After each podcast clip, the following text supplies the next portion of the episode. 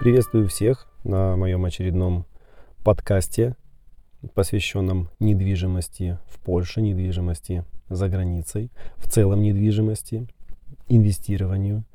А, конечно же, мы говорим о переезде за границу, потому что э, очень часто покупка квартиры, покупка дома, она связана не только с вложением денег, но она связана также и э, с переездом, с иммиграцией. А, так что, если среди вас есть люди, которые планируют переехать в Польшу, этот подкаст очень и очень будет для вас подходить, потому что я затрагиваю темы, связанные, конечно же, и с жизнью в Польше. Недвижимость – это достаточно обширное понятие, и оно включает в себя очень много э, составляющих наших, наших составляющих нашей жизни. Э, но и, конечно же, этот подкаст э, нацелен в первую очередь на инвесторов, потому что среди э, покупателей недвижимости, согласно статистике, которую предоставляет в том числе и Польша, являются в большей степени инвесторы, которые покупают недвижимость для того, чтобы вложить свои средства, э, диверсифицировать э, свои средства и чтобы, конечно же, ваши деньги работали э, также в среде европейского рынка и были вложены в недвижимость в Европе. Но а так как Польша является одной из самых привлекательных стран для этого, конечно же, мы не можем не говорить об этом, не говорить о этих преимуществах. Кстати, затрагивая э, вот понятие инвесторов, э, расскажу о случае, который случился совсем недавно у меня с одним э, моим опять-таки инвестором, да, э, простите за такую тавтологию, масло масляное, но тем не менее э, тут э, слов из песни не выкинешь, потому что как раз-таки я каждого э, инвестора считаю именно инвестором, никак не покупателем, никак не клиентом, потому что э, я руководствуюсь э, терминологией профессиональной, и даже если вам не нравится эта фраза, или может быть вы не считаете себя инвесторами, я в двух словах постараюсь вам объяснить, что вы еще как являетесь инвестором, даже если не купили еще ничего, или э, только думаете об этом, или планируете, или ничего не инвестировали и вообще у вас нет денег. На самом деле все мы инвесторы, и даже огородник, который сажает э, огурцы или помидоры весной, он тоже инвестор, потому что он тоже инвестирует в свой огород, и он вкладывает что-то малое для того, чтобы по истечению времени э, получить что-то большее. И в связи с этим мы все э, в какой-то степени инвесторы, поэтому не стесняйтесь этого статуса, пусть наоборот он вас, э, так сказать, э, радует и дает вам э, уверенности в жизни. Потому что, ну почему бы и не быть инвестором? Я хочу, чтобы каждый из вас был инвестором, и все хорошо зарабатывали, хорошо себя чувствовали и имели достаток финансовый, конечно же, финансовую свободу. Мы еще будем об этих тем, на эти темы тоже говорить. Ну а Сейчас хотел бы еще сказать о звуке, который вы слышите, или о посторонних звуках. К сожалению, сегодня я записываю этот подкаст э, немножко, можно сказать, в полевых условиях. Поэтому, ну, тут уж извините. Э, я старался поставить такую цель, чтобы подкасты выходили, и они будут выходить. Ну, а то, что не всегда есть возможность э, записывать их в студии, но тут на это влияют, конечно же, обстоятельства жизненные. И иногда у меня по необходимости возникают выезды в разные города. на просмотры разной недвижимости, на подписание разного рода договоров, да, встречи, деловые встречи в том числе. Поэтому иногда приходится записывать э, подкасты в свободное время или рассказывать о, э, например, встрече определенной э, в номере отеля, если такие возможности есть. Я всегда беру с собой петличный микрофон. С вами э, информацией, которую я приобрел, потому что, э, как вы знаете, даже из тех немногих подкастов, которые уже у меня вышли, я очень люблю недвижимость э, и постоянно работаю с ней. И э, тут хочешь, не хочешь, но будешь иметь какие-то интересные случаи, какие-то новые вещи, которые постоянно узнаешь, что-то новое, так как рынок не стоит на месте, все время развивается и появляются каждый раз какие-то новые особенности. А, будем считать, что это такое вступление, но а, я хотел бы сегодня продолжить наш разговор, который мы начали еще э, в предыдущем э, общении, и э, поговорить, поговорить, конечно же, о недвижимости, а конкретно о процессах проверки и покупки недвижимости э, после того, как вы уже э, ее купили, ну или в процессе покупки, так сказать, да. Потому что после выбора недвижимости необходимо проверить ее правовой статус, и большинство информации о жилье должно быть э, в кадастровой или земельной, э, можно еще назвать ее домовой э, книге. В Польше такая книга называется Księga Вieczysta. И эта книга находится э, в ведении департамента регистрации земельных ресурсов, обычно районного суда.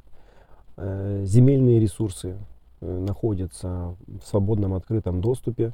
Это так называемая кадастровая карта.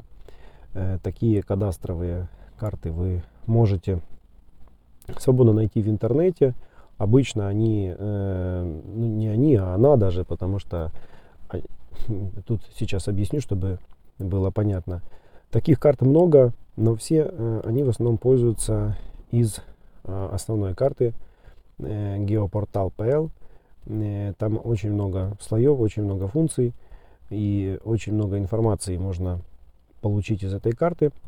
А, вот. Но не путайте ее с Księgą Wieczystą. Да? Это, грубо говоря, единая регистрация – Э, всех э, объектов недвижимости. Я сейчас говорю о Кщенге Ветчистой. И в этом каталоге, да, Кщенге Ветчистой, записана вся информация о владельцах, о процессах покупки, о долгах и так далее. А геопортал, так сказать, э, карта кадастровая, да, там мы можем найти только информацию о земельном участке. Это большая разница, поэтому не путайте это. Ну и э, вот этот вот э, департамент регистрации, который занимается э, контролем по поводу контролем земельных ресурсов, он находится в свободном открытом доступе.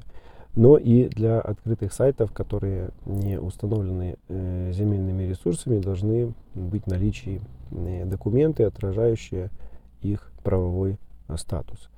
Э, что вы можете получить на основании этих ресурсов. Ну, конечно же, на основании земельной книги определяется лицо, которое, которым является владелец. Да? И только владелец или уполномоченный, уполномоченное лицо от владельца может заключать э, договор о купле-продаже недвижимости. Ну, я думаю, это всем понятно, но тем не менее кто может быть не в курсе, я это э, вам рассказываю. Ну и кроме того, э, не лишним будет убедиться, чтобы выбранное вами жилье не находилось в ипотеке. Она будет защищена правами банковскими, независимо от того, кто является нынешним владельцем имущества. И эта информация по ипотеке находится в четвертом разделе э, кадастровой книги, то есть э, книги ветшистой. Перед заключением договора вы также должны убедиться, что жилье не обременено иными э, правами ограничения на собственность э, или правами э, третьих лиц. Например, э, может быть ограничение э, в виде право использовать определенную часть имущества на неограниченный срок. Э, такое тоже бывает очень часто, например, если э, у наследника или э, у жильца, который жил, ну не знаю, там, предположим, какая-то бабушка владела недвижимостью, она решила продать это, эту недвижимость, но у нее была троюродная сестра, которая тоже уже находилась в престарелом возрасте. так вот, в Кщенге Ветчистой может быть указано, что эта вот ее троюродная сестра может пользоваться недвижимостью до конца своих дней, то есть пока она будет жива. И ничего с этим сделать никто не сможет. Поэтому э, заглянуть э, в Кщенгу Ветчисту и проверить состояние недвижимости, которую вы покупаете, конечно же, э, просто необходимо. Это касается практически только тех э, случаев, когда вы покупаете недвижимость на вторичном рынке. На первичном рынке у вас фактически ничего этого быть не может, потому что э, Кщенга Ветчиста, она будет пустая. У вас там не будет никаких записей, по крайней мере, не должно быть. Э, точнее, будет одна запись, но она будет касаться именно самой działки, да, самого участка, на котором будет стоять ваш дом. И также может быть указано количество жильцов в этом доме, на котором, которые будут, ну или квартиры точнее, которые будут находиться построены в этом доме. Э, информация о правах третьих лиц, ипотеки и других ограничениях на недвижимость находится в третьей главе Кщенги Ветчистой. Э, в дополнение к этому земельные реестры содержат всю информацию, которая формирует общую картину недвижимости, которую вы намерены приобрести. Э, стоит также обратиться э, в домоуправление, чтобы проверить, нет ли задолженности по коммунальным платежам и квартплате на недвижимость. Следует также обратиться за справкой в ГМИНу Гмина это район, если кто-то не знает, по месту нахождения недвижимости об отсутствии задолженности по налогу на недвижимость. Также стоит ознакомиться с техническим состоянием недвижимости. Для этого необходимо поговорить с продавцом и администратором здания на тему текущих ремонтов. Э, перед подписанием окончательного договора надо потребовать от продавца справку из управления города или гмины, удостоверяющую, что в жилье никто не прописан. Ну и как видите, нюансов немножко есть. И если вы будете делать это самостоятельно, то очень что-то легко упустить. Поэтому в таких случаях лучше обращаться к людям, которые постоянно занимаются недвижимостью и знают уже, куда сразу надо идти, какой вид справки нужно потребовать, э, ну и подготовят для вас пакет документов, э, что существенно упростит и ускорит процесс покупки недвижимости. Но и, и так как мы продолжаем говорить о процессе покупки недвижимости, то перейдем немножко дальше и затронем вот такие темы, как Э, покупатель и продавец обычно заключает предварительный договор купли-продажи. Да, это, я думаю, само собой разумеющееся. Но, опять же, э, меня могут слушать разные э, люди на разном этапе познания с недвижимостью. И моим долгом является рассказывать даже, казалось бы, простые вещи, даже дублировать какие-то названия и так далее. Ну и как обычно это происходит? Ну, а обычно покупатель э, вносит депозит в размере 5 там, или 10 процентов, тут уже как вы договоритесь о стоимости объекта покупаемого, да, э, и подписывается э, предварительный э, договор. Если соглашение э, расторгается по вине покупателя, обратите внимание, то задаток остается у продавца. А если сделка не состоится по вине продавца, то он обязуется выплатить покупателю сумму задатка в двойном размере. Оплата может быть совершена в наличной или безналичной форме.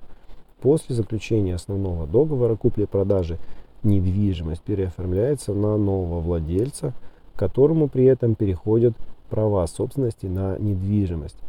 Сделки с недвижимостью подлежат обязательной государственной регистрации и проводятся с помощью нотариуса.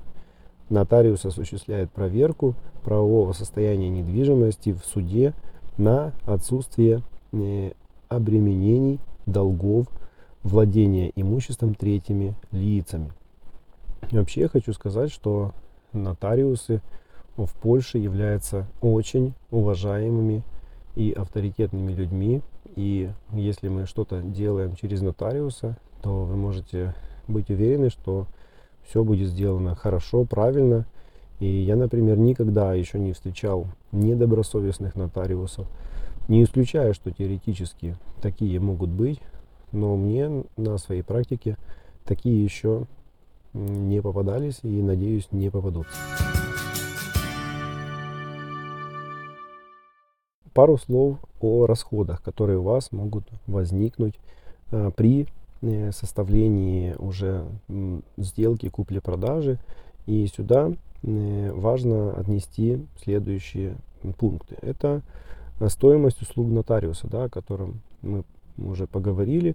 И обычно такие услуги тарифицируются в пределах э, до 2% от суммы сделки.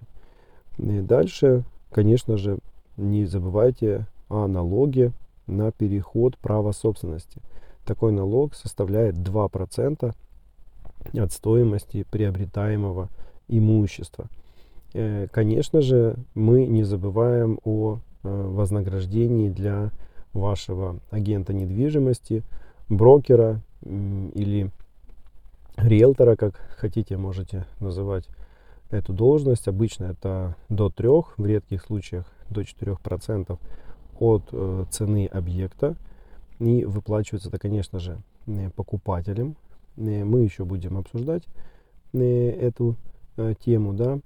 Ну и также у вас могут быть э, прочие расходы на оформление, переводы документов. И, кстати, на перевод документов тоже иногда приходится чуть-чуть выложиться, но там уже суммы совсем небольшие, разные государственные регистрации покупки недвижимости, и это обычно в пределах 5, э, прошу прощения, 0,5 и до 1,5% от э, стоимости недвижимости.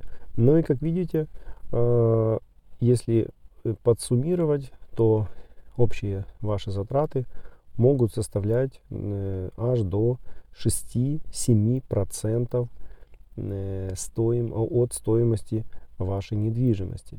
Следовательно, эти цифры нужно закладывать э, в расходы э, при выборе покупки. Да? И потому что э, такие 6-7% иногда даже может доходить до 8 в зависимости от э, ситуации, от ее сложности. Ну и такая сумма, она не сильно и маленькая. Э, и можно сказать, что э, каждый пункт здесь обязательный.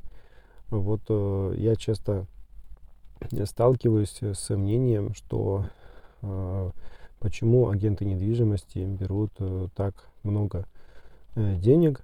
И вкратце очень объясню, потому что еще, может, будем затрагивать эту тему, может быть, даже будет отдельный выпуск – на тему процента вознаграждения агента недвижимости.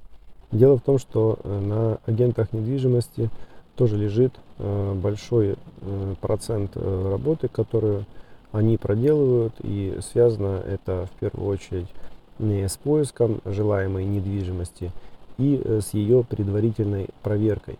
Потому что когда клиент, инвестор говорит, что ему нужна квартира или ему нужен дом, то агент недвижимости занимается его поиском и подбором. Очень часто это достаточно непросто, потому что подбирая недвижимость, находя подходящую, например, э, подходящий вариант, э, мы э, проверяем каждый этот вариант, чтобы он соответствовал. Но и, к сожалению, такие объекты, они не всегда соответствуют Э, желаемым требованиям. Очень часто в этих объектах есть подводные камни. Очень часто эти объекты имеют э, какую-то задолженность, о которой мы говорили выше. Или более того, хозяин не всегда адекватен. И, конечно же, агент недвижимости выступает в этом случае неким фильтром, специалистом, который отфильтрует от вас э, все плохое и предложит вам только варианты, из которых вы уже можете выбрать. Ну и, конечно же, когда вы уже получаете тот один, два или три варианта, которые действительно можно рассматривать, у каждого из вас может возникнуть мнение, а что же тут такого, а за что я должен теперь э, заплатить проценты агенту недвижимости, когда у меня вот есть уже квартира, она прекрасная, она мне нравится, она чистая, э, имеется в виду без каких-либо долгов, без э, прописанных там жильцов э, и прочих нюансов, которые может с ней быть. Почему я не могу просто ее купить напрямую и таким образом избежать этих процентов к уплате. В этом-то как раз и заключается основная ошибка мнения о агентах недвижимости, потому что